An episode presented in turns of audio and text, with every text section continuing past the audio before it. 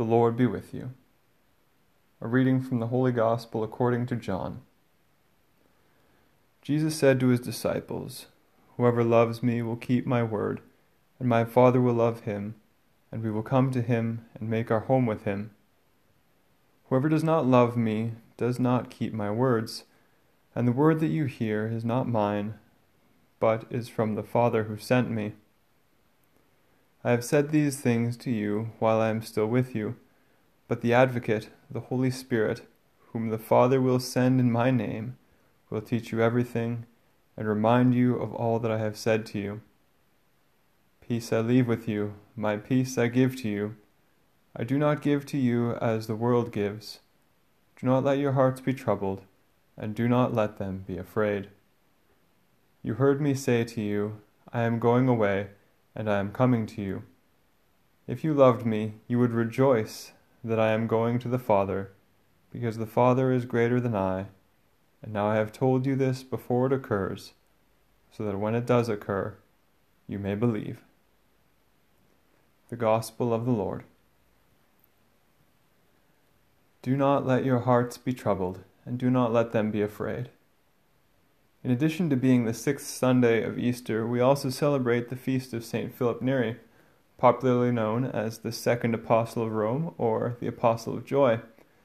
St. Philip lived in the 16th century Rome. At that time, like today, there was a lot of corruption in Rome. Some people, like Luther and Calvin, responded to that corruption by breaking away from the Catholic Church and founding their own religions. That's one response to corruption, but it's short sighted and contrary to the will of Christ. And it's certainly not the response of the saints. St. Philip was well aware of the corruption in the church, but he responded by being a source of joyful renewal. And there were many others in Rome that responded in kind St. Ignatius of Loyola, St. Francis Xavier, St. Charles Borromeo, St. Felix. They were all friends of St. Philip and they, each in their own ways, contributed to the renewal of the church in the 16th century.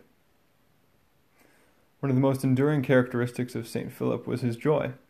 He had a great sense of humor, but it was never just for the sake of laughs, like canned jokes pulled off the internet.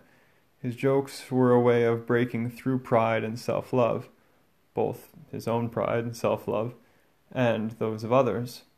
For example, once he shaved off one side of his beard and pretended that pretended as though nothing had changed. So people thought he was a fool. Another time, uh, a proud young man asked St. Philip if he could wear a hair shirt as penance. A hair shirt was a really itchy shirt that was a traditional form of penance, so it would be worn under your garments as a, an irritant, and then you would have to bear with it patiently. So St. Philip said that he could wear the hair shirt, but he told the proud young man to wear it over top of the other garments, so he'd look like an idiot. St. Philip's joy came from the profound relationship that he had with God. He was a man dedicated to prayer and serving God. One of his favorite places to pray was in the catacombs around Rome. Those were the early, the, the tombs that Christians had dug uh, in the early church. And one day, when he was praying in the catacombs, he had a vision of the Holy Spirit in the form of a ball of fire enter his chest. And his heart expanded, and uh, he was filled with the love of the Holy Spirit. And he would often pray that that same fire would be kindled in the hearts of others. In order for the church to be renewed today, we can't be waiting for some big change. If you're waiting for the Pope to change doctrine on things like abortion, contraception, homosexuality, or anything else, then you're waiting for a reformer like Luther and Calvin, and that type of reform only leads to division. The reform we need is for people to pray like they really mean it. We need people to love Scripture and the sacraments, love them as the Church gives them to us. We can't change them to suit our own desires. That might mean making some changes in our own lives so that we can go to confession and receive communion properly disposed. This week, pray the joyful mysteries of the Rosary and ask our Blessed Mother to share her joy with you. Ask St. Philip to share his joy with you. May we love God as they love God, and may our joy also be as great as theirs.